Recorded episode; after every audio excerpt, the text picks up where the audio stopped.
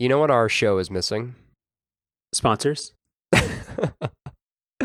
Well, that, and also a mascot. I think we really we really need a mascot. Do hmm, what? What's Steve Vollmer up to?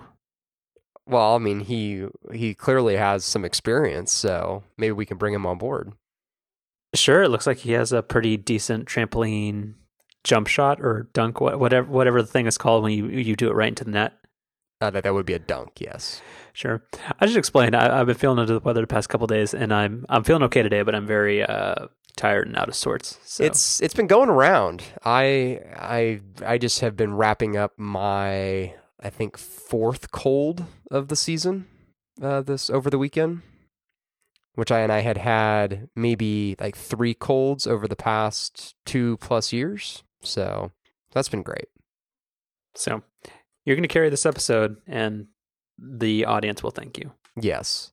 So I guess maybe we can wrap up our opening thought here by saying that uh, we're referencing the Clippers' new uh, mascot. Um, this is the well, what is this guy? What is this guy's name? Chuck the Condor. Um, and he's he he's he's creepy looking. I don't really know how else to put it. He's like, he's he's creepy in that really sort of like, like you'd expect him to show up in some like horror movie, like in a kid's bedroom. This, do you remember Stephen Cobie Eagle, the Eagle? No. Okay, let me send you a link. Because that's what this reminds me of. Except just a far less non-threatening version. Remember, like there was a thing where Stephen Colbert, when he was on the Colbert Report, he um, like somehow gathered money to save like the U S uh, men's hockey team. Hockey team. It's hockey's already plural, right? I, th- I think so. Okay. Hawk, Hawkeye. Is that that thing Merlin's always talking about? I don't know. This could be the worst episode ever. But um, yes, it reminds me of that because it's not a very good um, what do you call it? Mascot. Well, and so what I sent you... Ah, Jesus Christ. yeah, well, what I sent you in the uh, Slacks, this is the New How do I Orleans... delete this? This is fucking terrifying. This is the New Orleans uh, Pelican logo. Uh, who? What was this guy's name? Um, Pierre Pierre the Pelican.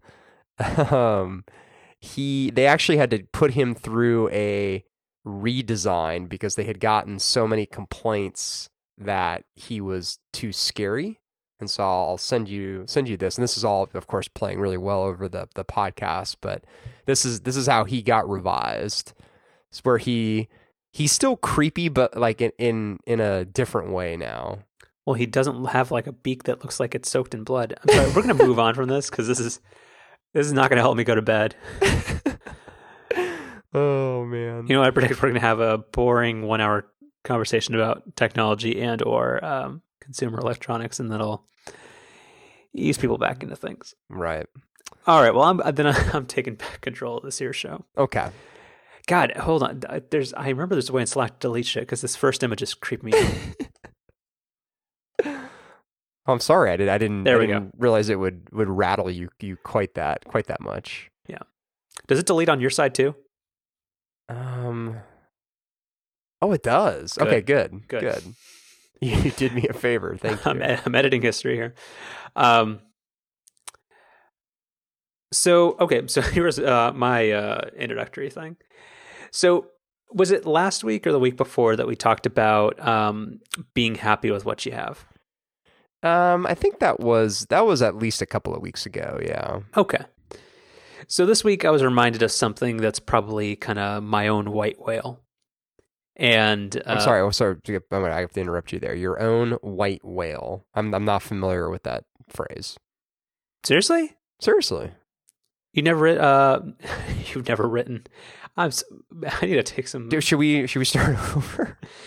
uh, you've never read Moby Dick? No, I haven't. But culturally, just by being a human, you you understand like the gist of the story, right? I mean, I've never claimed to be human on the show. Move it. You're a Roomba. Okay. Um, but yeah, you know the the gist of the story, right? I, I yeah, the gist. So yeah, he he's obsessed with uh, with uh, killing the whale, and that becomes you've you've never heard the culture expression white whale. Like this is kind of like your thing. That's just an all-consuming kind of. I mean, I'm, I'm sure. I'm sure I've heard of it, but it, it clearly didn't stick with me. Okay, well now you've heard it again. Yeah. Um. So for me, I, I've I've be, uh, been reminded that this is uh, for me that is uh messenger bags, and or laptop bag or or whatever you carry your your daily stuff in. So uh, that, that's a new thing that's been re- revised or kind of brought to my attention again that I, I now have to go through a phase and figure that out again. But I want to know, uh, do you have anything like that where no matter how hard you try, there's never something that kind of meets your needs? Huh. That you just kind of like, it doesn't have to be expensive or it doesn't have to be like super tech related, but something like where you're like always like, no, this just isn't like what I want. And you, and you keep trying, whether whether it's food, whether it's cooking, uh, uh, any wine, anything. My my daily routine, my my work week routine. What do you mean? So weekends, I think I have pretty figured out. I'm very happy with with what I do on the weekends.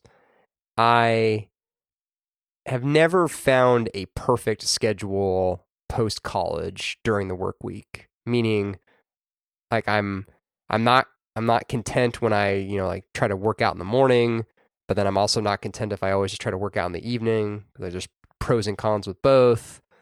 I'm sometimes I like want to get into the office early, but then sometimes I get in a little bit later and then leave a little bit later. Like I haven't really like gotten into a good routine that I'm consistently happy with. Okay, yeah, I guess that counts. Or I mean, or that's that's more of a, like a conceptual thing, but yeah, yeah.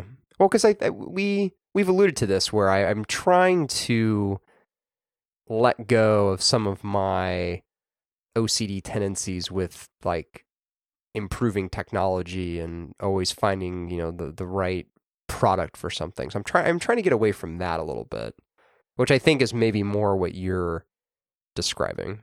Well, kind of. I think I've made I've come to terms or like I'm, I think I'm in a pretty good place with like the technology stuff. Like I, I don't care about getting the new Apple T V. I'm super pleased with uh, the the five K iMac. Like I think, in, like I haven't replaced my ScanSnap in six years, and I'm and I'm pretty proud of myself for not upgrading that.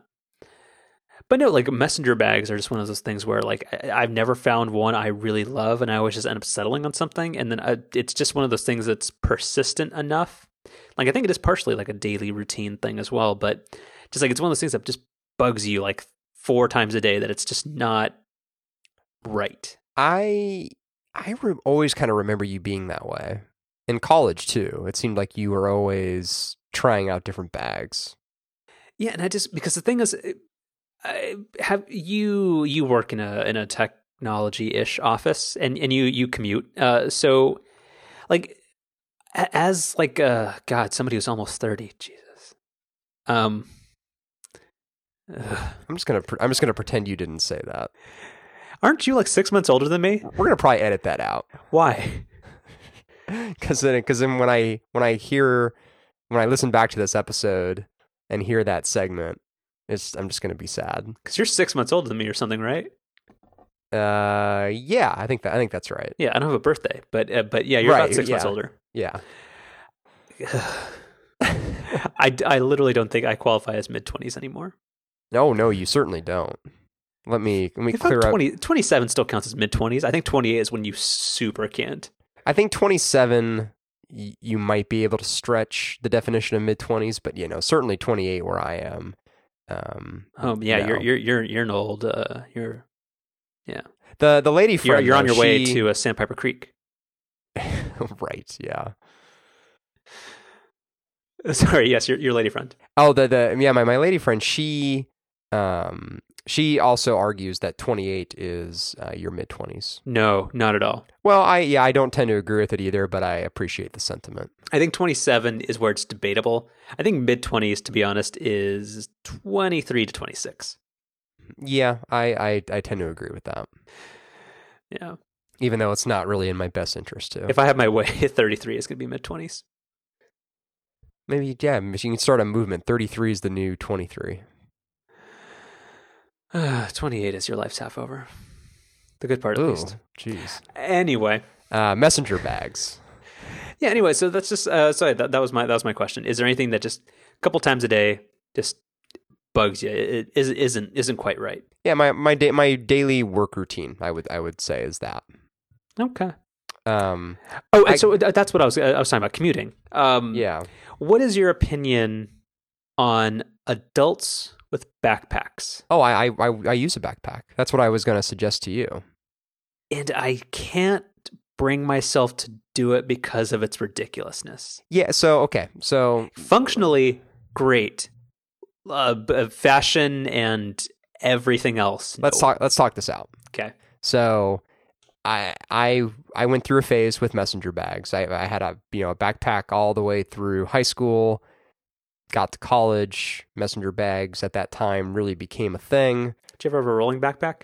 No, I do. I do have at least, you know, a little bit of style sense. Although, if I if I could completely push that aside, then I would have a rolling backpack because I think that's objectively the best thing for your back and everything else. But anyway, okay.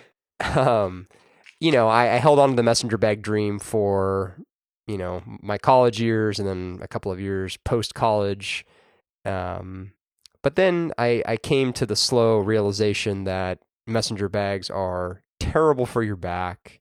They're really not very functional or practical in most instances.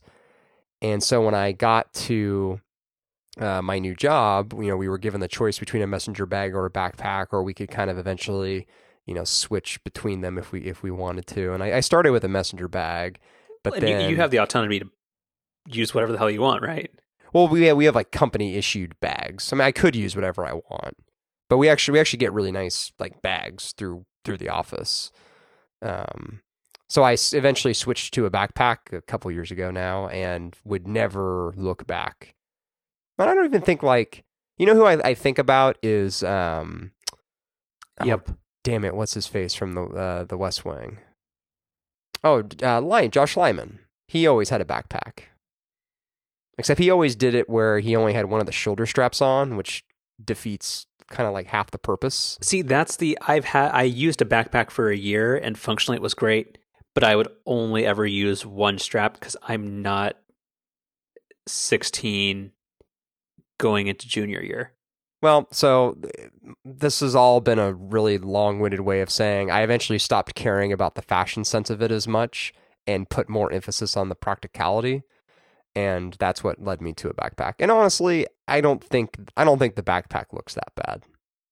So do you ever wear a suit, or do you ever like, I mean, because what I look for is something that is functional, whether you, I'm... You, you established I work at a tech company in San Francisco. Do you think I wear a suit?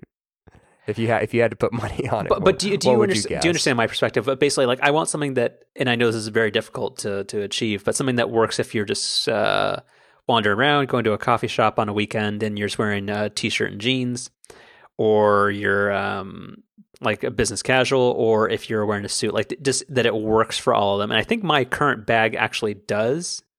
It's just that functionally it's a pain. But like, would you ever do a suit and a backpack? I think the answer is no. No, and I, I've done but then, it. Like having two bags and just being like, oh, I'm going to dress for like somewhat formally today.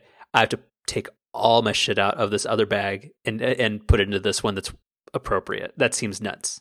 So I really only wear a, a suit to the office a couple of times a year, and it, it's it's always when there's something after work that I'm going straight to where I need to be dressed up.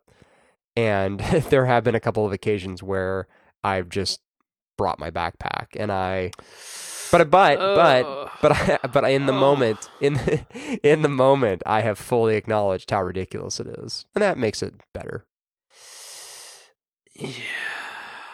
If if certainly if I wore a, a suit every day, I I don't think I would choose a backpack. But um, given that I wear fairly casual clothes to work, wearing a backpack's not a big deal. You got to, you really got to think about, you know, when you when you get to, you know, our old age, Carlos, you got to start thinking about your body. You got you got to start like letting go. Sorry, don't please edit that out. That's no. I mean, you got to start thinking about your back. You got to start thinking about all that stuff. Uh, it's sure. true. I'm, I'm giving I'm giving you straight life advice here. Here's the thing: I'm twenty-seven, and, my, and everything's already broken, so it doesn't matter. I'm, I've already, I've already thought about it. I just, I just saw you post today: fastest five K, fastest mile. Settle down. Yeah, seven minutes. Like there are people that run five-minute miles, and it's not just that I'm short. Yeah, but it's people who who train more and no, it, it's it's fast by uh, like some schlub standards. Well. You run. You probably run like a five and a half minute miles or something. Yeah, right. I did. I did when I uh, was on the cross country team in high school.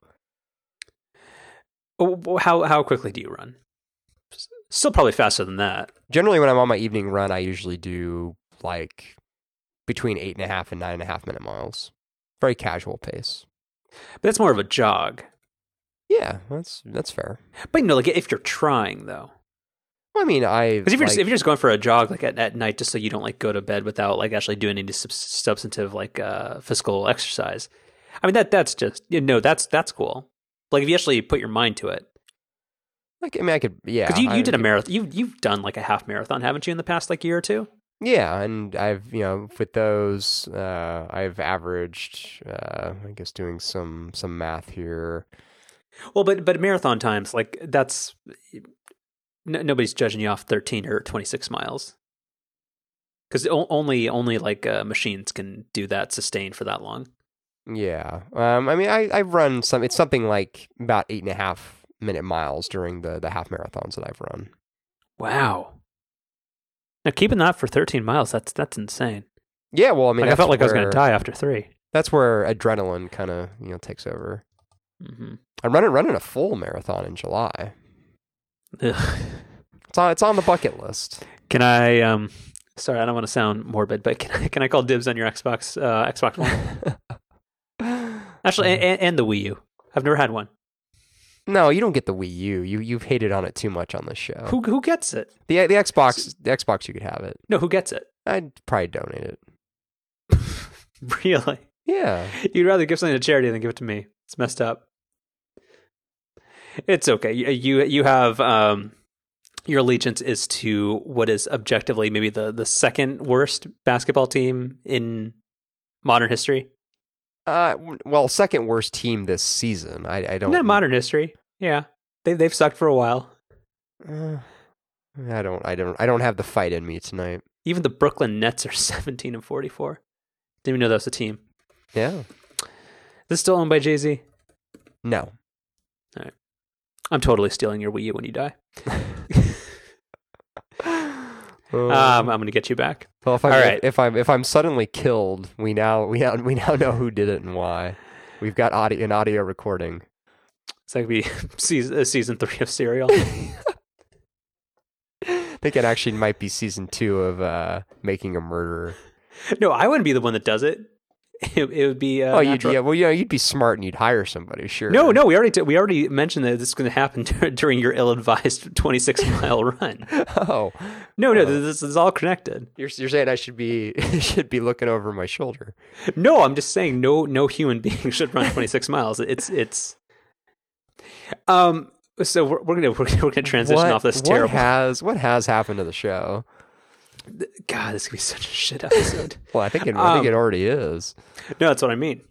Did you see? We're, we're going to bring this all back together. Did you see that uh, Boston Dynamics video?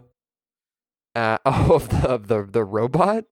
Yeah, yeah, I, I did. I it, it made me feel really uncomfortable, like in a in a deeper way than maybe it should have. Who is this awful person? Like who who who gets the job of we're gonna. On, on like a P R video, I'm going to be the one that just antagonizes a robot and looks like the world's biggest asshole. Yeah, I... And, oh, that guy. All right. I, I found it, it legitimately disturbing. I, again, when uh, Google and Uber make the mistakes in ten years when we're all eaten or, and murdered by robots because they made some ill-advised choices, um, yeah, we'll we'll know where it started. Although I, I'm not sure if you saw this, uh, let me send you a link. Um, and you can skip ahead like ten seconds. But um, yeah, they have this creepy um, four-legged robot. And they uh, paired it up with a uh, super cute living uh, four-legged friend. Oh yeah, that's that's terrifying. It's like the body of a robotic dog, but then sort of like the legs of a robotic horse. It's terrifying, but that dog is totally right. And he's saving us. Yeah. Good old Fido. He's so cute. uh, all right. So backpacks are A-okay by you as, yes. as of fifteen minutes ago. Uh-huh. Um, oh, so two other quick things before we start. Um, before we actually start the show, sure. You, you got to find a way to flag this episode as just being a do not listen to kind of one. Okay. Um, but like, we were talking about uh, Apple and the F B I last week, and we talked vaguely, I think we alluded to the fact that we were going to give people encryption tips. Yeah. We never did it. Well, I didn't, didn't I, like, during the show, or maybe it was after the show, I called you out on that, and you said, eh, whatever. No, I think that was going to be during, like, I think I had said, we let's do it during, like, Picks of the Week or something. And then... Uh, oh, yeah, okay. Yeah. That, and then you kind of right. slipped on your duties, because, again, you're you're the you're the person that runs this show. The the, ma- the magistrate. You're the, you're the Dan Benjamin to my uh, whoever else. Right. Yeah. Um. So, do you use a Mac mainly? Um, no, I, I would use Windows mostly.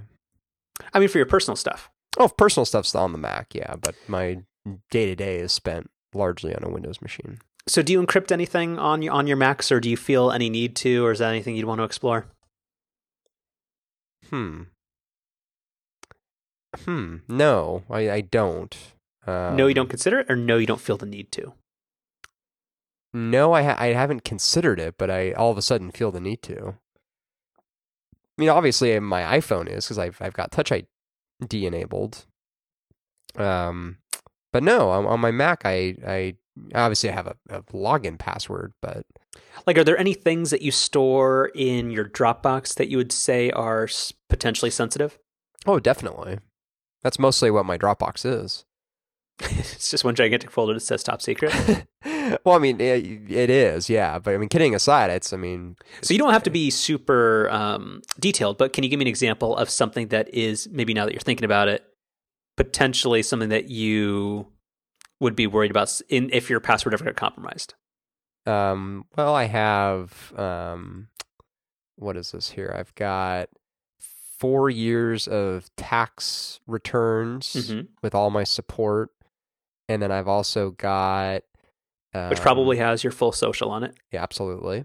And I've got three and a half years worth of credit reports, which I run, you know, every four months. Hmm.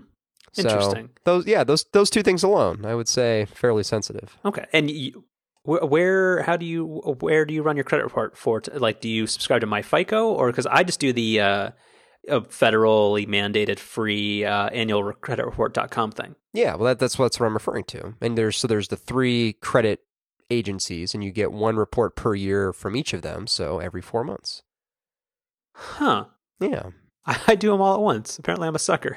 No, see, you're, yeah, you're silly. You gotta, you gotta space them out so that you get to check every, you know, every four months. But I don't know, because like it basically, it's, it, have you noticed that it's a thing now that basically every credit card uh, provider now gives you your FICO score automatically, like uh, American Express, uh, Citibank, and a few others do. It's not a full credit report, but you, you like if if my score drops and I haven't done anything, I would then research it. I do I do generally also get the score, um, but that's not really what I'm focused on. You're just looking at inquiries and all that kind of stuff? That's right. Okay, I think I should. Hmm, that's that's very smart. Thank you. Uh huh. Sure. It's a, it's a that's a bonus pick of the week. No, that is no, that's that's genuinely really smart. Yeah, I mean, your credit's important. It's very, very important. No, it is, but I, I genuinely it never occurred to me that you could space them out. Yeah. All right. It's a it's a, it's a pro tip. Yes. I'm I'm a I'm a C P A for a reason. Wouldn't that be more of a C F P thing? Anyway, Carlos, it's. I don't think I think accounting has let anything me, to do with ha- credit. Let reports. Me have something, please. You can have everything except your Wii U. Um, all right, that's that's gonna be the the new running joke. Um, so what you can do? Have you ever heard of sparse bundles? No. Okay, so we're we're going to teach you some stuff. Okay. So are you, you're in front of your Mac. So hold on, I get them, hold on. Like so, got I got so white white whale. Got that. That um, that's a cultural reference that I, I am super surprised you don't know. Then what what what, what was this sparse bundle? Yeah, so you're in front of your Mac, I assume. This this isn't going to be some like virus or something, is it? You're on a Mac, man. No. Yeah, I, I am in front of my Mac, but I feel like I'm about okay. to. No, no. Okay, I'm so about open up, to be hacked. So no, no. Open up Disk Utility. Okay. Okay. Let me know when that's done. Yeah.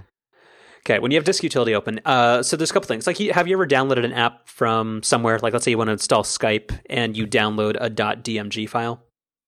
I've no, I've never done that.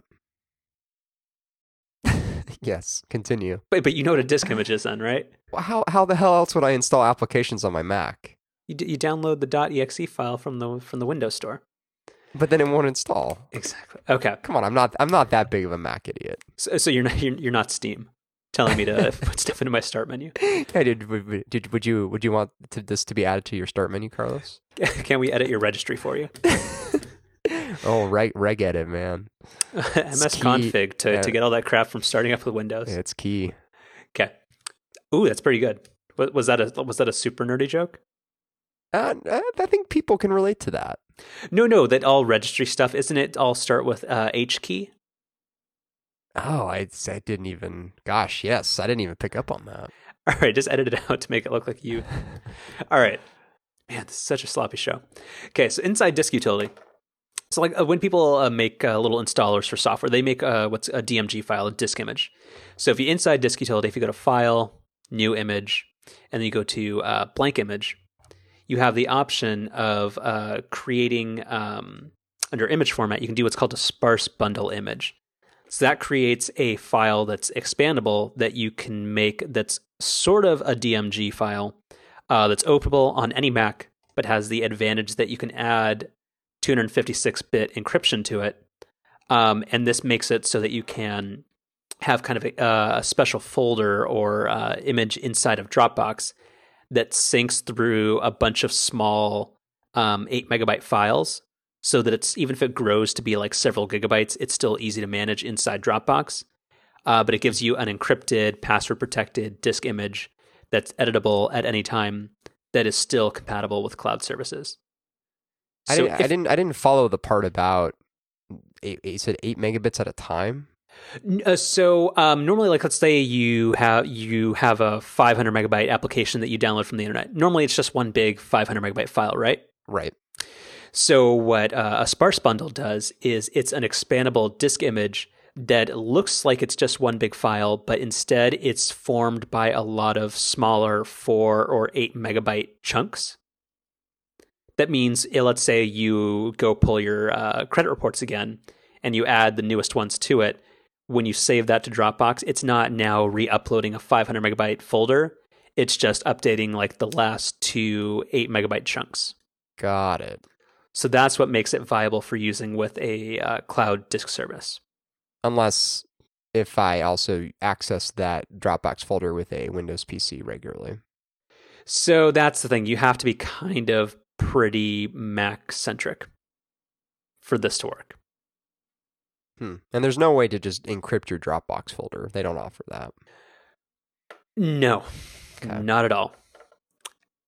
So, and that, and that's the thing with Dropbox, and, and it kind of goes along with the Apple F B I thing that's reminding people of a lot of stuff, which is that while no matter how strong a password you have, and if you use two-factor authentication or any of that kind of stuff, let's say that for some reason law enforcement or something something happens where it's a, a court order chooses to that makes your stuff accessible now.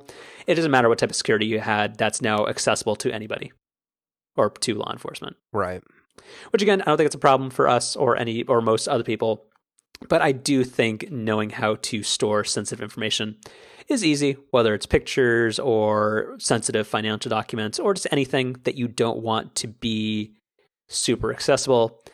If you're a Mac user or somebody who doesn't need access to those things on a Windows computer, this is a super easy way to do it. So do you also then have like full disk encryption enabled on your Mac? Oh, of course. And I think actually on almost all Macs uh, by default now, um, it the default option is for FileVault to to be enabled for whole disk encryption. Is there a way for me to check that?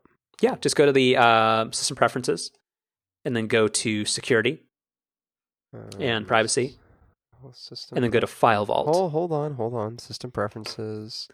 Security and privacy. Uh, security and privacy, okay. And then the FileVault tab. Uh-huh. Um, FileVault is turned off. Okay. Okay.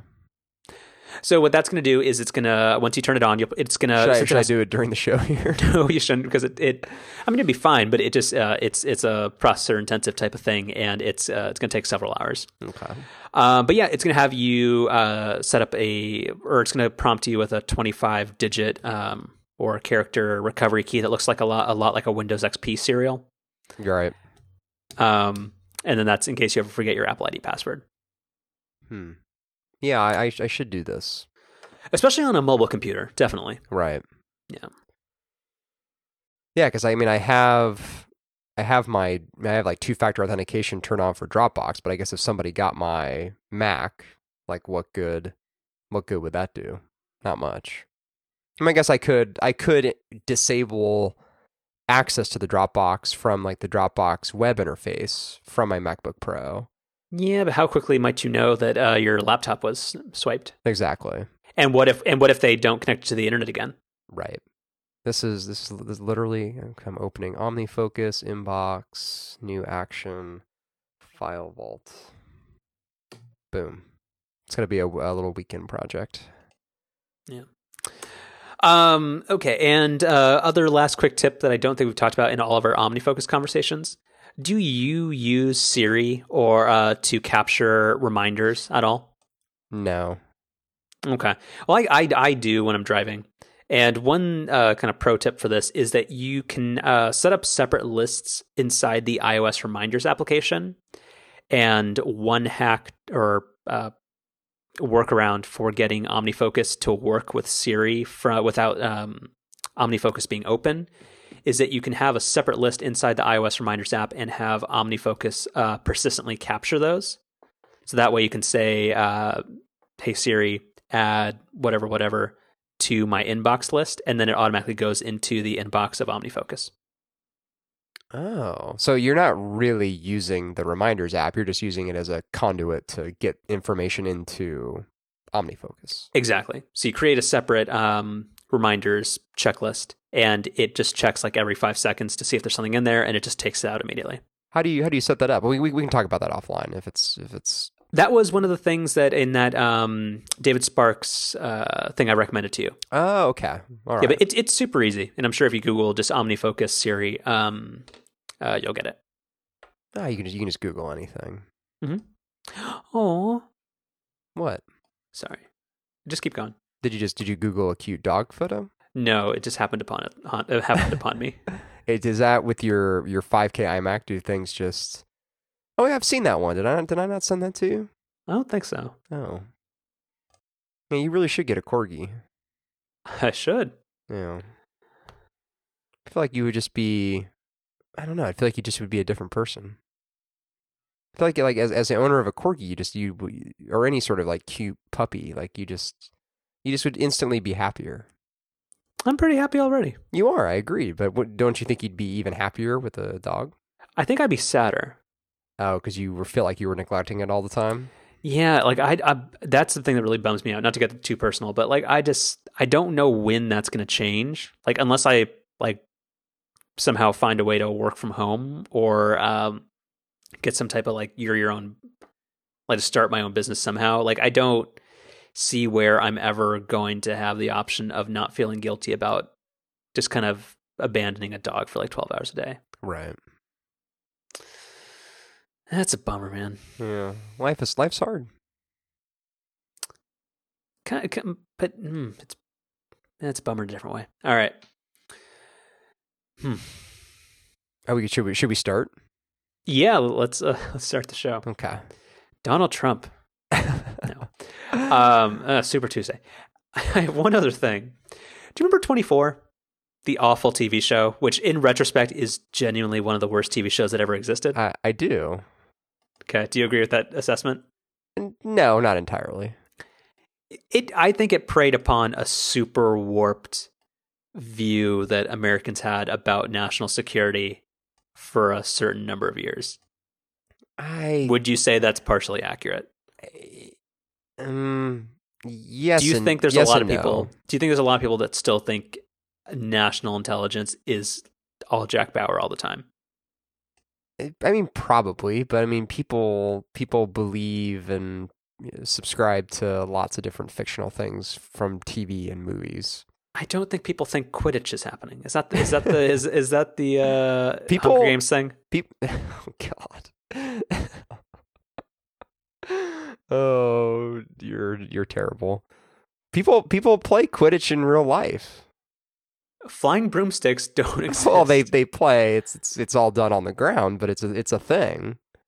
No, it's not. If you're not flying, I think it's not a thing. Isn't it? Wasn't that like ninety percent of it? Well, it it is, but that's, so they're only playing ten percent of it. Uh, yeah, I, I guess. But I mean, here I'm gonna. This is it's a very image heavy show, which you know I, I know plays again. If if. We got to do proper show notes one day. Yeah, well, this this would be this would be chock full of photos, but I'm gonna I'm gonna I'm gonna send this to you. This this this, this really occurs in, in real life. But they're on the ground. I, well, I'm I'm aware, but that's. And, and, wait, hold on. Is this picture some kid getting plunked with a dodgeball?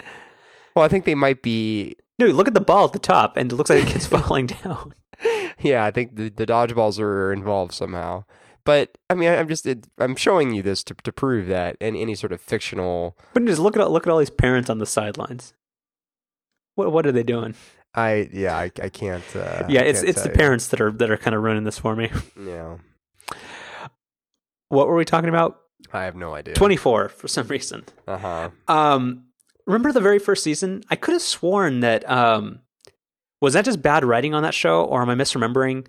Weren't they saying that um, California's uh, Democratic presidential primary occurred on Super Tuesday? I don't, I don't remember that. Maybe.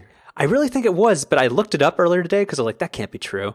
And California is not involved in that. Well, not currently. It was, but at not one not for a while. Not for a while, but like not since eighty-four is what my research turned up. Yeah, well, I, I, but I saw today five thirty-eight had posted something that like all but.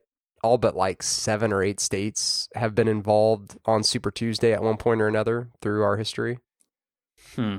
So it's kind of, it's a rotating cast of characters. Is that how we think of the State of the Union? It is. It is at this point during this election. Uh, I'm going to ask you one political question and you can keep it as brief as you want to. Okay. Would you say you're, you would lean towards a Democratic candidate? I, I would certainly say so. Yes.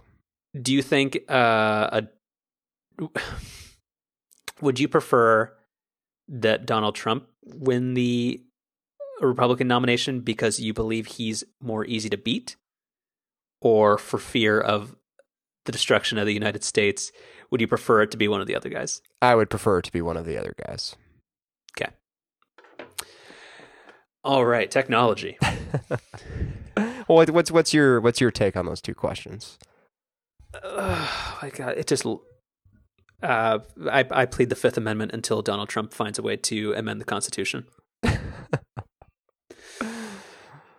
oh, it's the the it's, it's it's the laughter that holds back the tears. It's uh, technology. Yeah. Again, I told you you're going to carry the rest of the show, and, and the first sloppy half was was all me. You've actually you've carried more of it than than I thought you would. I was I was a little concerned before we started recording. I, I think once we started talking about uh, moving on, you got, you got fired technology. Up. Mm-hmm. Um, so let, let's get through a couple of Apple related rumors. We're fast, fastly approaching, uh, quickly approaching uh, Apple's uh, latest rumored event, which. So this has been one of my favorite little um, news stories this week that Apple, and I'm, I'm using the big air quotes that, that I like to use sometimes on this show. I'm, I'm literally air quoting in case in case you're wondering that the Apple delayed their uh, unannounced event from the week of April or March fourteenth to uh, March twenty-first. So the rumors all were pointing towards the fourteenth, and now now uh, we're hearing the the twenty-first. Love, love that. Love that Apple can delay an event they haven't even announced. Um, anyway, uh, so during this event on the twenty-first, um, we are apparently going to get a new iPad, which really isn't a surprise. But what maybe is a little surprising is that this is going to be marketed as a nine point seven inch version of the iPad Pro. So we're not going to get an iPad Air four, or I'm sorry, iPad Air three, but instead we're going to get a smaller iPad Pro. Um, what, what, do, what do you think about this? You, you generally have fairly strong feelings on Apple's naming and sort of their the makeup of their product lineup. So I don't know. Um, I, I I've, I hate falling into this trap, but Upgrade had a good discussion of this this week.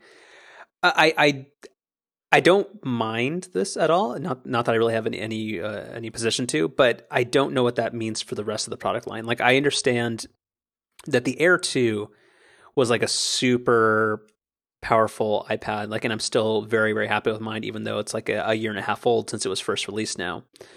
Um, and that's kind of like the stuff that the iPad, like with like a Pro uh, suffix, kind of uh, conjures up in in like a purchaser's mind.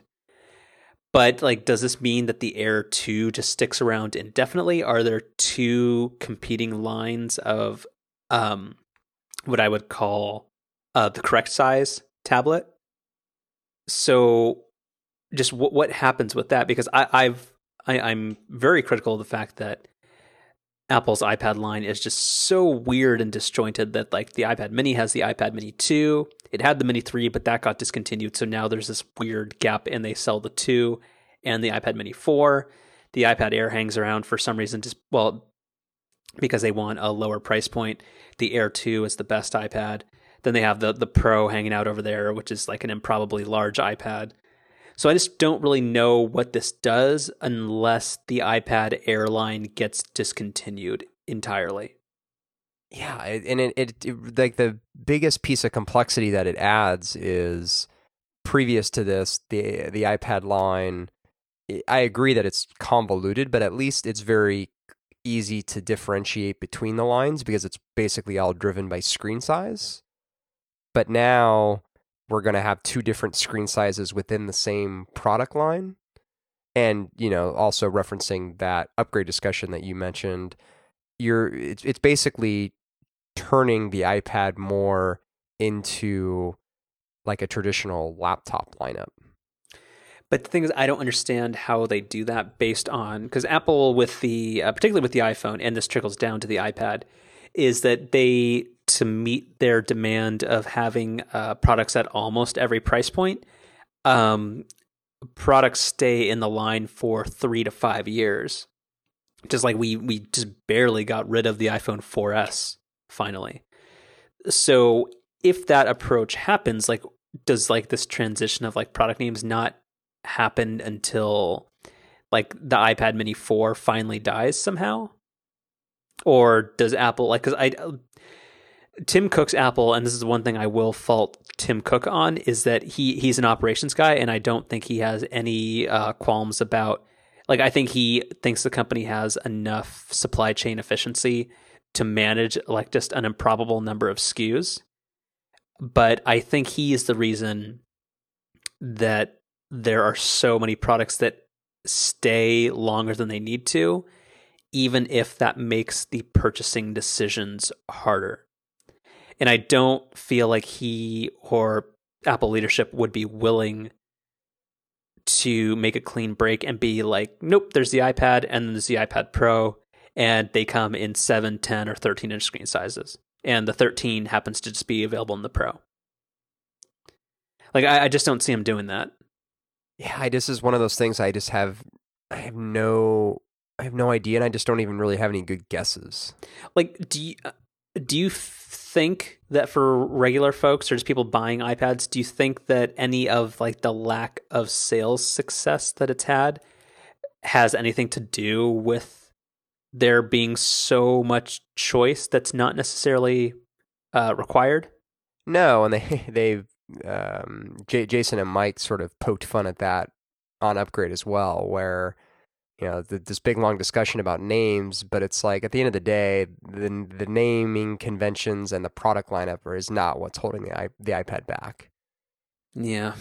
Um, I mean, I still do think it's weird, though. I'm like, I mean, I, th- I think maybe maybe along the margins, there's some influence that having a convoluted product line results in. But by and large, the iPad and just sort of the product category of tablets in general have much bigger issues, which, you know, we've exhaustively talked about on this show. Sure. Um. On to our own opinions of this rumored, not actually in existence yet product. Um, I'm going to commit on this show to saying that I will not purchase the iPad Pro ten inch this year.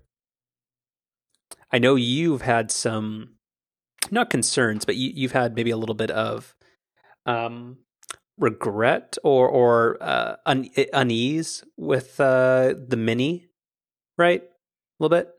I think, yeah. So I um, went towards the Mini as a way of consolidating my full-size iPad and my Kindle. Like, I, I, I wanted to try just having one device for to kind of replace both of those things. And while I still do think that the Mini is great for reading, um, that's kind of the only thing that it's like better at. Like, I think pretty much everything else, including web browsing and movies and T V shows, all that kind of stuff is better on a nine point seven inch iPad. But so so in, in that from that sense, I have thought like, oh, maybe this would be a nice upgrade. But uh, on the other hand, I'm constantly having to enter my password on my iPad because it's been more than forty-eight hours since I've used Touch I D on it, which I think is a pretty pretty darn good sign that I don't use my iPad very often. Yeah. And and you're somebody who was all, like, very pro iPad for a while. Yeah, I, I would like say you were su- you were super jazzed about your Mini four for like six months. I mean, yeah, I was thinking I was pretty jazzed on iPads in general for quite a while, but um you know, just between the iPhone getting bigger and also now having this MacBook Pro, I just, I don't know. The iPad doesn't really fit much of what I do. Just wait until your MacBook Pro gets Siri. Right. Game game changer. Yeah. Um, anyway, so because I've I, I've stated many times in the past that I, I really enjoy my iPad Air two, the three to ten times a month I use it, like, it's super wildly varying. Like, I, I have gotten, like, one thing I will say that's good about it is it, it's great for reading, and partic- like particularly reading long form articles and documents, like that whole um, like the sixty page Apple's uh, like motion to like dismiss the motion to compel whatever thing that was released like a week ago. Is that is that the uh, the the technical? The, the legal term? I think there's maybe one extra or one missing word in that, but I think it was pretty close. Okay. Um, I've been watching a lot of Better Call Saul. I'm, I feel like I'm an expert now. Right. Yeah. No, no soliciting. Damn. That's, okay. Just about to say. Cool. um, man, Jimmy's good. Um, but yeah, it's documents like that that I will try to read either on my phone or on a, a laptop, and I either get distracted or it's just not a good experience. But that's something that I was able to get through very quickly on the iPad and was very pleased with. Like, I think I kind of wish the iPad Air was maybe a half inch or an inch bigger, where it was almost the exact same size as a standard piece of paper. I think that's something that would be interesting to me. But that is kind of like, if if the tablet was basically a piece of paper, I think that's something that gets us closer to something that maybe people want. I think that's where the Apple Pencil makes way more sense. And and that's something that would, would compel me to upgrade. I think the other thing that um, kind of cooled me on the idea of upgrading to something like this as well is I, I finally went into an Apple store a little while back and played around with the Pencil some. And I mean, granted, this was only for a few minutes, so I, it's maybe not fair to, to jump to like a fixed opinion of it, but like, it didn't really make that great of a first impression. Like, I, I still found it to be somewhat laggy, and I mean, you're still you're still just writing on a piece of glass, which I just don't think feels that great. And I I totally like would um, recognize that it's probably better than most of what else is out there, but it's still I still don't see it as being that great of an experience. Or at least it didn't make a very good first impression. Yeah, and I and I think I uh, tend to romanticize the idea of uh, handwritten notes. Like, I've been in meetings the past couple of days where uh, laptops are frowned upon, and handwritten notes. I I first forgot how horrible my handwriting is getting, and that it's just not that fun or interesting. And I think once you remove like actual like the tactile feel of pencil and paper, and like that resistance that you get, that makes it slightly more palatable. I think, like, as somebody who's not an artist, I feel like, yeah, probably the pencil is would wear off. It, its novelty would wear off very quickly. Yeah, that we should, let's not get into that tonight, but that is actually an interesting thing with meetings in the workplace around, like, whether you should have laptops out or not, because, like, I have actually gotten into a pretty good routine of typing my notes now on my laptop using Evernote, mm-hmm. but there is sort of a stigma where if you have your laptop open, it's presumed that you're just sort of goofing around or you're you're doing something else. So here here's what I've been doing. Like certain, it depends on like which department or, or what, what, what the context is. I usually don't have an issue with it, but certain people are picky about it. But what I do is whenever possible, I will fold this. I won't shut the lid, but I will fold the screen inward to kind of convey that I'm not just on Instagram or like just messing around. Right. And that only when I need to be typing or I need to reference something, do I open it up again. And I think that kind of like it being mostly closed eighty percent of the meeting, I, I think that conveys like some respect and that makes it better. But certain people are are picky about it.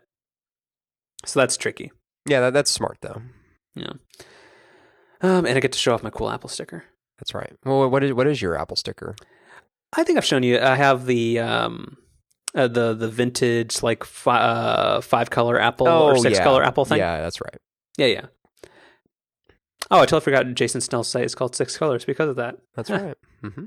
Um. So anyway, to wrap up the iPad stuff, yeah, I- I'm committing to not buying one just because I, I I don't find the speed of my iPad Air two lacking. I think like the iPad, I think the Apple Pencil sounds nice in theory, but I would be bored of it really, really, really soon. I'm sure Apple's smart keyboard thing would be terrible. Just like I, I have the, the Logitech Type Cover Plus two or whatever the hell it's called, uh, which is terribly named, but has one of the best keyboard, like key click feelings of any keyboard I've ever used, hands down, which is spooky for a iPad keyboard case. I just don't think it, it it's really going to do much for me. The five S E, maybe that'll do something for me though. Nice transition. Bravo. But have you thought about it? Like, I, I think it's kind of like the six plus thing, but in reverse. Do you know what I mean? Yeah, no, I totally do. Well, so so talk about what the updates are with the with the uh, now I, uh, iPhone S E, and then we'll get into that. So yeah, so the you know this has been rumored to be called the uh, iPhone five S E, and now the Apple Apple's changing the name of a product that hasn't been announced. Which again, I lo- love that about the rumor sites this week. Um, so it's, it's now just the iPhone S E, which is, uh, I guess going to be marketed as like standing for special edition. Um, and so, I mean, basically what this thing is, is it's, it's basically an upgraded five S. So it's, it's a five S, but with iPhone six equivalent, um, specs. So that means six S. Like, oh, is, is it now a six S? Is that the, is that the latest batch of rumors? So it's supposed to have an A nine. Okay, that's so. That's I guess that's something else that's maybe changed since the earlier versions of what this device was going to be. Sure. Yeah. So A nine, M nine, Hey Siri support, uh, Apple Pay support. Oh my gosh, my phone literally just went off for Ahoy Telephone. There we go. um, You're lucky. At least it overreacts to you. I I basically have to yell Hey Siri for my phone to do anything. Yeah. Look, it didn't do anything. Yeah, nice. Okay. Hey Please Siri. Oh, mine did it again. Hmm. Yeah, mine's mine's a little hit or miss. Um, So yeah, I, I don't I don't think I could ever go back to an iPhone this size, because I, I feel like once you I feel like once you upgrade a screen size, it's really hard to go back. Yeah. Um, for me, I've thought about it in the same way that I've thought about the uh, of the Plus models, and I really, really liked the five S. Like, I thought it was the best shaped and feeling phone of any iPhone ever released. Um, but what I think I would have difficulty dealing with and going back, like, I think I could adjust to the keyboard, like, uh, because I, I really don't like of the amount I have to kind of shift the phone around for my finger to reach, uh, for my thumb to reach all parts of the screen. Like, it's it's mostly fine, and I've got, I've learned to deal with it, but um, it's not as good as I'd want it to. So that's what makes a four-inch screen uh, appealing still. But uh, you lose a row of icons. That is honestly the the the deal breaker for me. Hmm, that's a good point. Um. Yeah, I mean, that's, uh, yeah, that's, that's it. I mean, it, it's, I'm glad that it's out there for somebody, because I know there are still people who are um, clinging to their five S, because, like, for a lot of people, like, the six is just too dang big. It's uh, like, you, I'm sure you, if that became the only option forever for a modern spec phone, they would eventually have to deal with it when the phone dies. But um, yeah, it's, it's weird that the new normal is four point seven to, to five point two inch screens. Wait, wait, why is that weird? Because ergonomically it's bad. Hmm. Like, I mean, just, yeah, I, I uh, do you honestly think that, like, because I have, like, the phones I use right now, I have the, the Samsung Note five, which is a five point seven inch screen. I have a Galaxy S six, uh, which is a five point two inch screen. And then I have the iPhone six S. And those are all a slightly too big for me, particularly the Note five, and I, I don't find any of them comfortable. Like, I kind of wish there was something just slightly in between the, the iPhone five S and the iPhone six S in terms of screen size. Hmm. Like, do you feel completely happy with how the six S feels in terms of just dimensions? I I think so. Yeah. Like, may, maybe... Maybe slightly too big, just when you think about reaching each of the four corners, but but in general, no, I think it's it's it's a good size. Okay. Would you prefer for it to have squared off edges and a bigger battery? I mean, yeah, I would. Thank you, thank you. Yeah, I just oh man, we're never gonna get a bigger battery, are we? No. Ah, sad times. Yeah, but yeah, I don't. Uh, I guess I don't really see this as being a super interesting product to, to me personally. But I think it's smart for Apple. I mean, why not give people more choice with screen size? Because it is such a um, personal preference sort of thing. Uh, it's it's smart for them to do that. Do if you had to guess, do you think um, reasonable screen sizes are going to be a an ongoing priority? Or do you think it's always going to be like um, there's the iPhone seven and seven Plus, and then maybe six to twelve months later, those features get put into the uh, reasonably sized phone? Do you ever think there's going to be a day where there's um, like the, the iPhone, like even if they called it something stupid, like if they called it the iPhone Mini, and then there's the iPhone, and then there's the iPhone Plus? Do you ever think that happens? Or is the the smaller one always going to be behind? I think it really depends on how this first one does. If this ends up being some runaway hit, yeah, maybe. Because the thing is, I think the f- I I don't speak for Apple, and I don't know what their what their deal is with this, but I think the five C and kind of the gigantic failure that that was, because I think it we don't have actual data on it, but I think based on the um, just like the marketing blitz that was just constant for like six months versus the amount of like actual five C's you saw in the wild, like it, it had to have been a decent failure, right? I I don't know. I, it's that's that kind of stuff just feels like pure speculation. I mean, we're not we're not you're not traveling you're not traveling the country looking to see what type of iPhone people have, and you and I certainly don't live in a you know representative part of the country. Eh, I think if people wanted a five C, they would buy a five C here. Hmm. Like I don't because the five C still wasn't cheap. Like, it was still five fifty at full retail. It wasn't, it, like, the one hundred dollars wasn't making or breaking anything. Right. All right. Um, and to round out the Apple... Well, actually, we have we have two things. But uh, what, what is Christmas Eve for the Apple Car? I don't I don't understand what this is. So Apple uh, had their annual shareholders meeting, and... Uh, Tim Cook, who led the call, was asked about um, the Apple Car rumors, and his response was was interesting. It was, so the exact quote is, "Do you remember when you were a kid and Christmas Eve? It was so exciting. You weren't sure what was going to be downstairs. Well, it's going to be Christmas Eve for a while."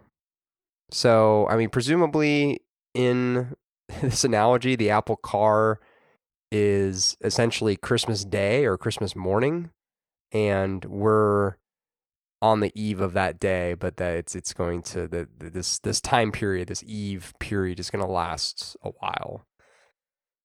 Which it's I don't know, it's a weird it's a weird so is that quote. Like a weird like non-denial, or is that or that that hmm. I mean, I, I think every time that he's been asked about an Apple Car, I don't think he's ever denied its existence.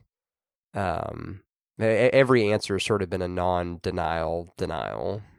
Or maybe not, not even a denial in any way, shape, or form. It's just been, he, he's almost laughed it off, which is kind of un-Apple-like. Yeah. I, I don't know if this is one of those rumors that just truly got so far out there, and be, be, it's kind of because of the size of the project, it'd be kind of impossible to keep top secret anyway, that he, he just kind of has to... roll over on this one and just play along, but I don't know. Um, I mean, the, the quote makes sense if the rumors are true, right? Like twenty twenty or twenty twenty-one is when we'd see this thing. So, I mean, we're still five, six years out. Okay. And to round it up, what happened this week with the uh, the F B I thing? Um, I mean, the the biggest thing, I guess, is that Well, I, you mentioned that Apple formally filed their response, uh, but then also a bunch of tech companies, you know, kind of finally uh, came out in formal um, support of Apple, um, and this included what Microsoft, Facebook, Google, Twitter. I think those are those are the big ones, right? Yeah, my my issue with this is that it seems like everybody started piling on like really late when it seemed safe to do so. Is did you get any of that? No, because I think you look at most public opinion polls, and the F B I is still viewed as being the party on the right side of the argument. So no, I don't. I don't think so. I think if it were the other way around, and Apple were, if the public were clearly in support of Apple, then yeah, maybe. But I don't think that's the case here. Hmm. Okay, well, anyway, and uh, so Apple has until when? When it, are they legally required to either abide by the ruling or some other things happen? I think now it's now it's back on the court. So Apple Apple had a week to or a week and a half to provide their response, and now I think the the ball's in, you know, the court's court, as you would say. Pretty good. Mm-hmm. All right. I don't think I have a whole lot to add to that. So yeah. All right. Moving right along. So here's one thing that's that was uh, that I that I found this week that I thought was a little weird. Square Cash. Would you? Uh, that that's a service that I really enjoy, and I I enjoy that it exists because I I'm a young person, but I really dislike Venmo and what it represents because I'm not cool and hip. Uh, would you agree? Um, I don't, I don't think I have any problem with Venmo. I, I enjoy using both it and Square Cash. You don't find that um, Venmo re- forcing almost everything you do to be social, like unless you go super out of your way to opt out of it, is kind of lame. I don't, I don't love that part, but I, I don't have strong feelings against it, I guess.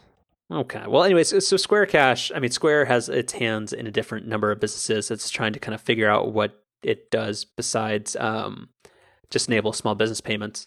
Uh, they've had Square Cash, which is just kind of like it. It's like a super simplistic and fantastically executed product, which I've been super um, happy with, and I've converted a whole bunch of people to using it.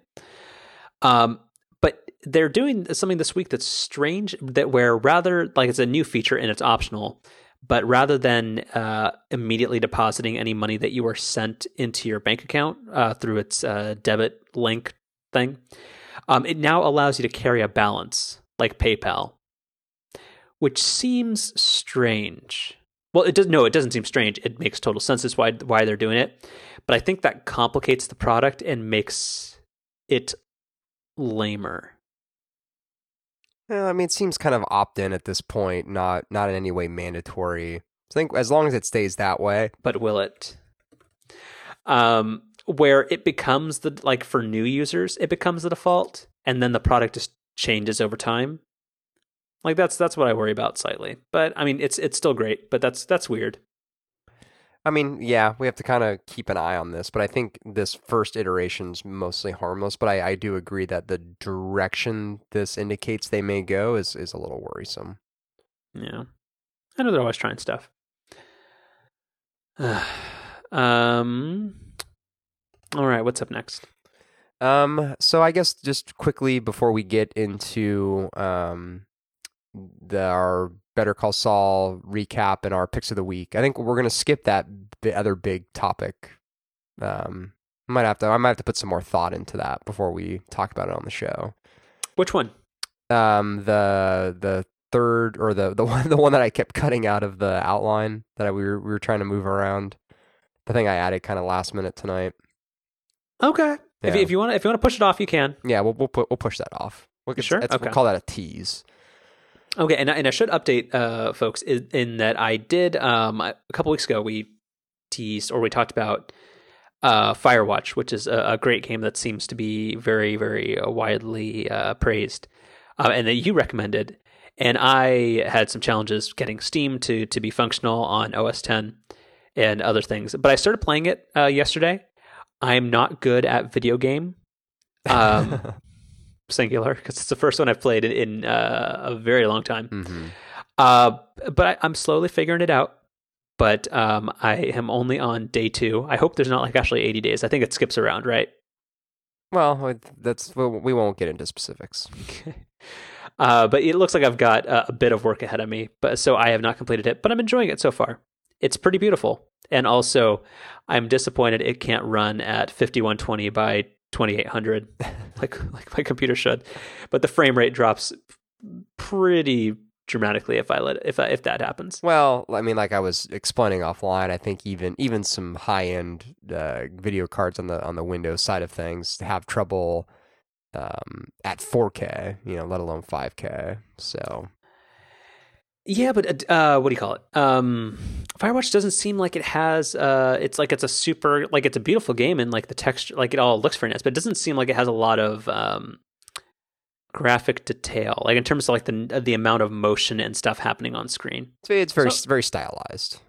Yeah, I would have thought it would have been okay, but anyway. So I'm I'm running it at twenty-five sixty by whatever that resolution is, and it, it runs very well. I, I would hope so. Yeah. So uh, that hopefully will have some resolution next week. Huh, res- resolution. Oh, sorry. Whoops. Um, okay, anyway, so the, the last two quick things that I had, um, unrelated to that bigger topic, was some news that came out this week about the PlayStation four and the Xbox One. Uh, so with the PlayStation four, Sony outlined their latest uh, update, Uh, three point version three point five, or I guess it's their next biggest update.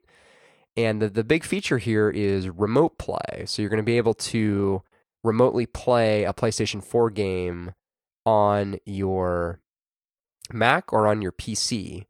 And I think what's interesting about this is that Sony's never really had any sort of official controller support on the P C, which has been very unlike Microsoft. And it's really allowed the Xbox controller to become sort of the de facto controller when it comes to P C gaming. And so I wonder if this means that we're finally going to get some, you know, Sony backing on a PlayStation controller solution for the P C. And if we do, I'd be curious if the Xbox controller is already so entrenched as the standard that it really won't make any difference, or if people will start to, you know, kind of go between the PlayStation controller and the Xbox controller. So can you clarify again what, what this means? Does this mean that uh, your P C is now like um, remote desktop for your P S four? Yeah, I mean, so ba- basically, so they have um, they have this feature available on the the P S uh, or PlayStation Vita today. I was going to almost say the P S P, the the Vita, um, where you can play PlayStation four games on your PlayStation Vita. So the the game is running on the P S four, but you're actually seeing the image and using the controller of the of the handheld. So, you know, hmm. kind of limited use cases where, you know, where that would be useful, but um, just just like I think this P C and Mac thing would be. But again, I think to me what's interesting is is the controller side of it. Hmm. Okay. Um, and then I guess on the, the PlayStation or the PlayStation one. Well, can I uh, can I stop you there? Oh, sure, yeah. Um, I there's a video game and I, I, that I found on Steam. We won't talk about it yet, but it looks like it may require a controller.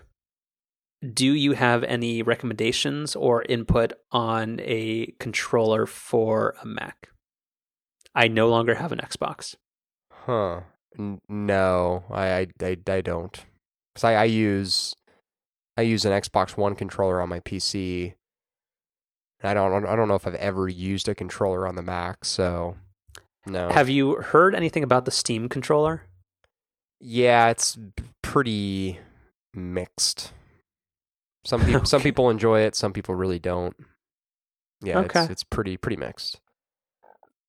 Um, so then the, the Xbox One, so they um, Microsoft had their annual Xbox Spring Showcase, um, which usually is an event where they just talk about games, but uh, they actually spent quite a bit of time on hardware this time around, and they kind of had some vague allusions to really wanting to make the Xbox and Windows ten sort of a unified platform where, and they actually, they, um, they have, they have this platform. It's the Universal Windows Platform, you know, rolls right off the tongue, which is supposed to make developing games very easy, um, to run cross-platform. So you'd, you'd write kind of one code base or a code base with some then minor edits to then run on the Xbox, Windows ten, and then Windows phones and tablets.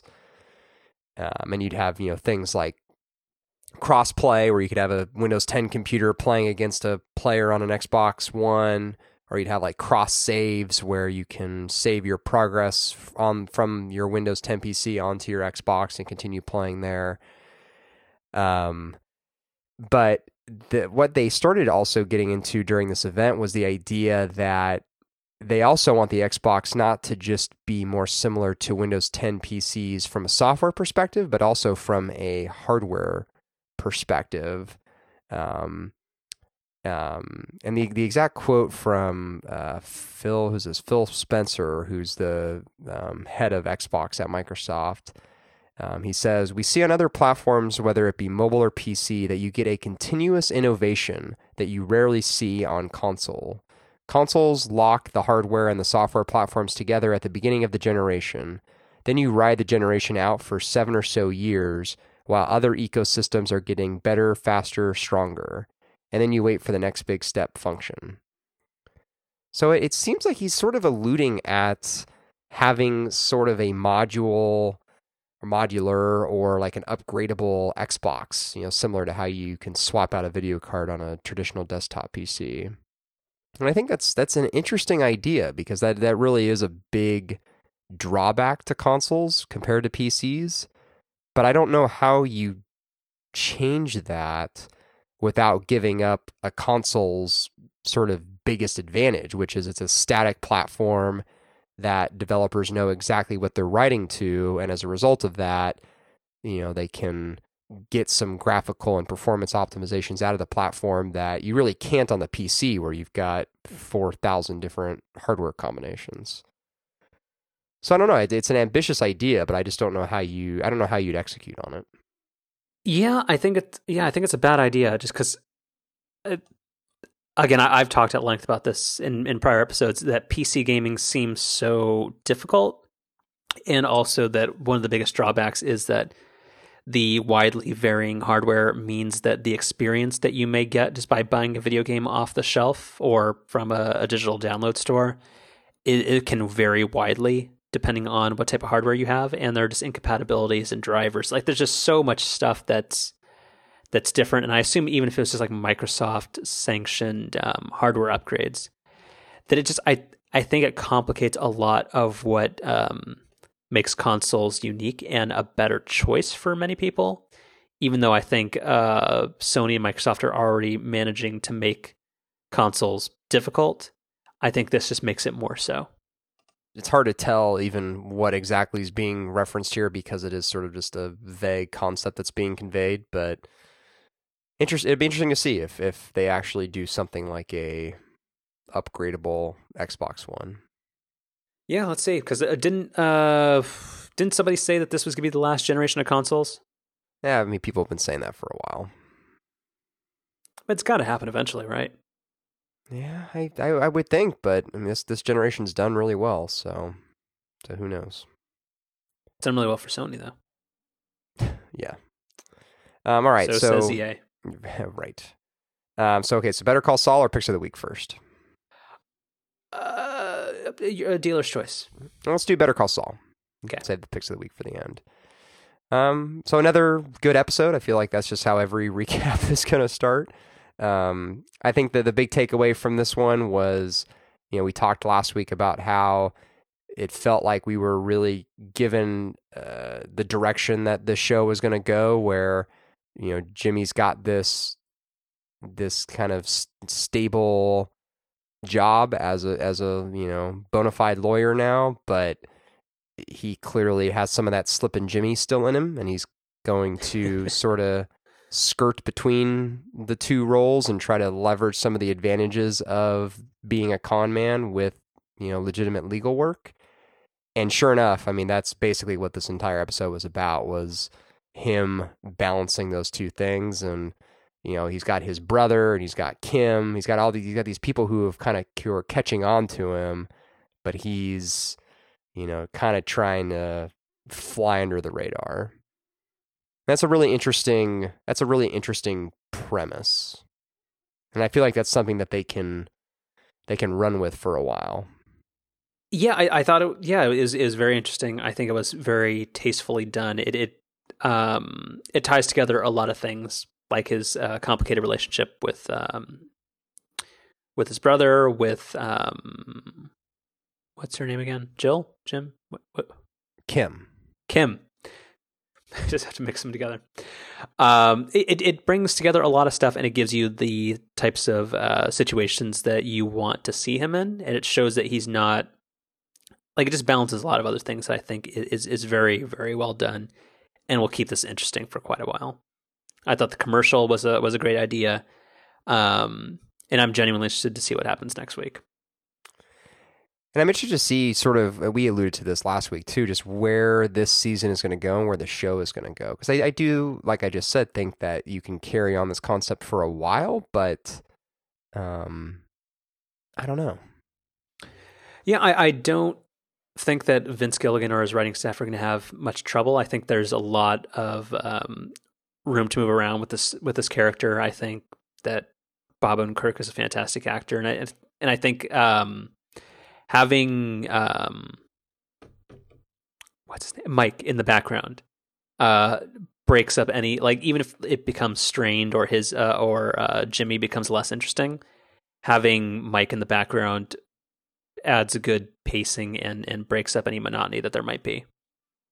Like I, like I'm super interested what what happens to him, and eventually, ultimately, where he and uh, Tuco and um, the Salamanca family and all that kind of. Uh, crosses paths. I don't know where this the stuff with Mike and his um you know his kind of the family that he watches over, I, I I don't know where that's going. Well, you already know where it's going. I mean, because you saw it all in Breaking Bad when, like, most of that money he left to his to his granddaughter. Hmm. Yeah, that's that's true. I I actually had forgotten about that. Yeah, I mean, and that was a lot of his motivation. That's ultimately why he first got into that line of work, is that he was trying to provide for them. Because remember his, um, I forget if it, it was his son who was a cop who was... Uh... Yeah, I've, been, I've actually been meaning to go back and rewatch that episode. Oh, yeah, because that, that was a big, um, a big explainer episode. Right. And it, it's a standalone episode where you just kind of go back and watch that anytime. Mm-hmm.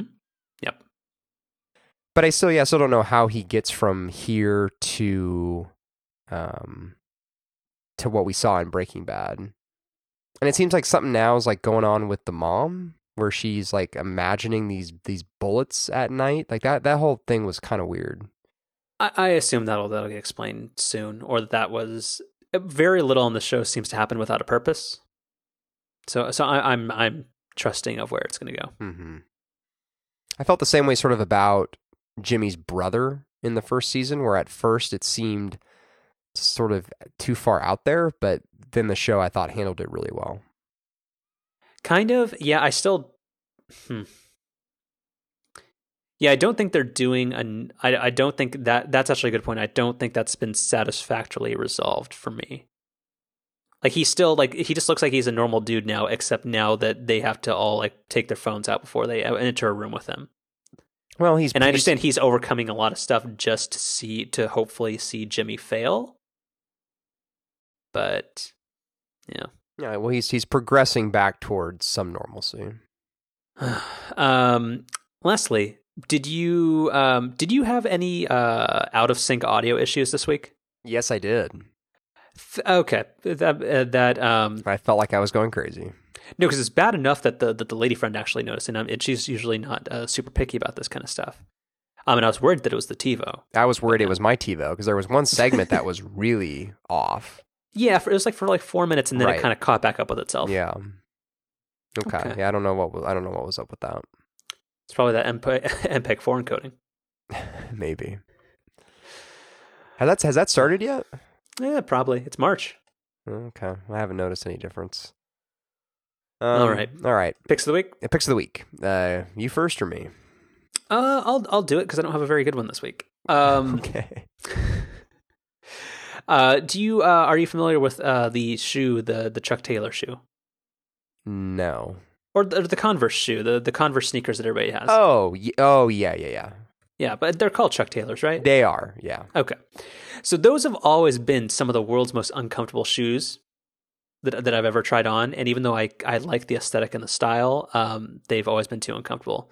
But apparently they've redesigned them uh, in um, and uh, they combined with some of the technology that uh, because Nike is now the company that owns them.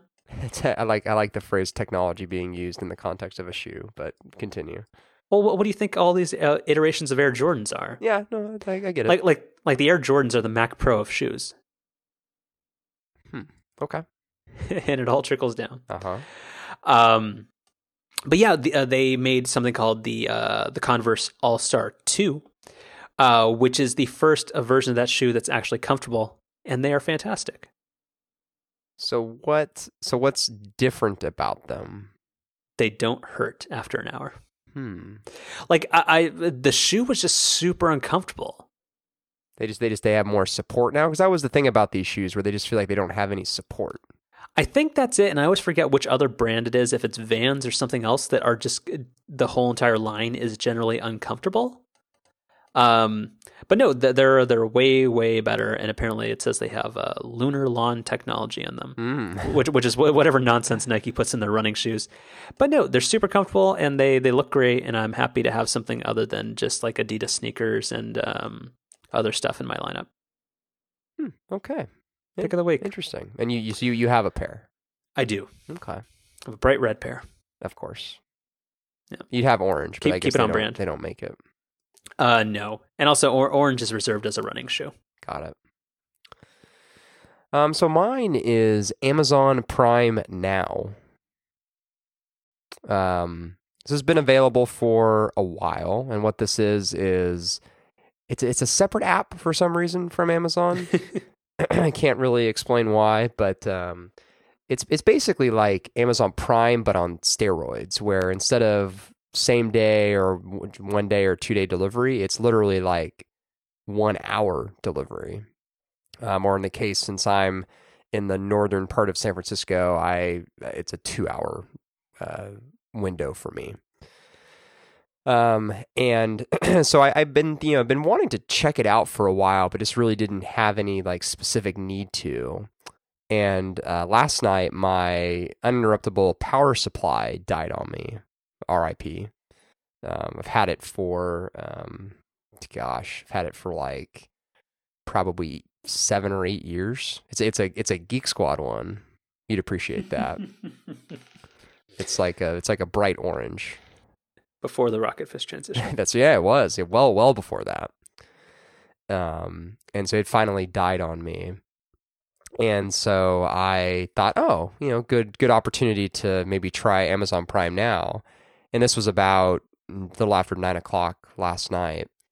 And I went on and found found the one that I had been looking at on, you know, regular Amazon. It was the same same price. Um was like the number one selling U P S on Amazon or whatever. And um, I I saw, I, I put it in my cart and I looked at like the delivery time and it said um, ten p.m. to midnight. And I went, and that, I I just assumed that was like the next day. And I went, huh, like that's, that's it, A, it's kind of weird they have that del- late of a delivery window. And B, it's kind of weird they didn't have anything like earlier the next day. But it, it was that night. So I could have gotten this thing at like nine fifteen last night. I could have gotten it delivered between ten and midnight last night. Um, and what's the additional charge? So they don't, there's no delivery charge, but you do, you are expected to tip the person delivering it. Hmm. Um, Electronically or physically? Yeah. So they like, when you go to check out, there's a recommended tip field, which is automatically populated for you. And for me, it was set at, um, I think, like eight percent or nine percent, something like that. Should also partially be based on weight. Maybe it was. I mean, that the, the tip that was in there was equated to, to about eight or nine percent. Okay. But I was, I was just, I was amazed. I was like, and I, I actually was going to go to bed kind of early last night. So I, and I didn't have a need for it last night. So I, I just set a delivery window for this morning. But like, just the fact that like I could have gotten it last night by midnight is kind of crazy. Um, and then I, but instead I, you know, I, I set a ten a.m. to noon window today, and showed up, you know, right at about ten forty-five. Um, and as I mentioned earlier, it was this exact same price as the same product on Amazon. Um, it's pretty pretty great. Um. Just kind of another one of those things that as a Prime member, I'm not paying anything extra for, and, you know, I have access to now. Pretty cool. And which uh, which U P S was it? Um, it's really something something pretty basic. I can I can send you the, the link here. It's the um. Let's, let me pull this up here. Uninterruptible Cyberpower power supply. Um, no, it's, it's this one of these A P C. So it's the A P C B E five fifty G. Just again, rolls right off the tongue. Um, I can Slack this to you.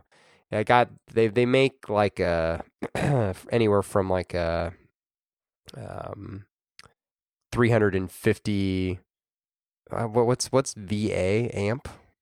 I don't know. I've, I've, I've forgotten all the nomenclature with these things. Uh, voltaic amperage. Yeah. Anywhere. I just from, made that up. Okay. three fifty, anywhere from three fifty to seven fifty. Basic, basically, you know, determining how long the battery can keep things running upon losing power. Um, and I, I just got the kind of middle of the ground, you know, five fifty unit, um, for, you know, fifty-seven bucks. Pretty cool. I hooked it up tonight, and it's, you know, it's fine. That's the spirit. Yeah. Wow, it's a lot of customer reviews. It is, yeah. So hold on, let me uh, let me check something out. Uh, so when does it show you? What? Eh, I don't think this has come to the East Bay yet. Well, so I, but again, you so this is not available on the web. Oh, and, and you have you have you have to have the separate Amazon Prime Now app on your phone. So there's not even a special Amazon website you can go to. It no. has to be mobile and it, first. And it's not like when you're on Amazon dot com, it prompts you at some point to say, oh, hey, you know, this thing's available through Amazon Prime Now. Like it's a completely separate thing. Interesting. My guess is that maybe they're still in kind of the testing phases. And so they really do, f- for, you know, kind of testing purposes, want to keep it separate from the rest of Amazon. But I don't know. It's kind of weird. But hmm. it's great. Cool. Well, I'm glad it worked out for you. Yeah. All right. All right.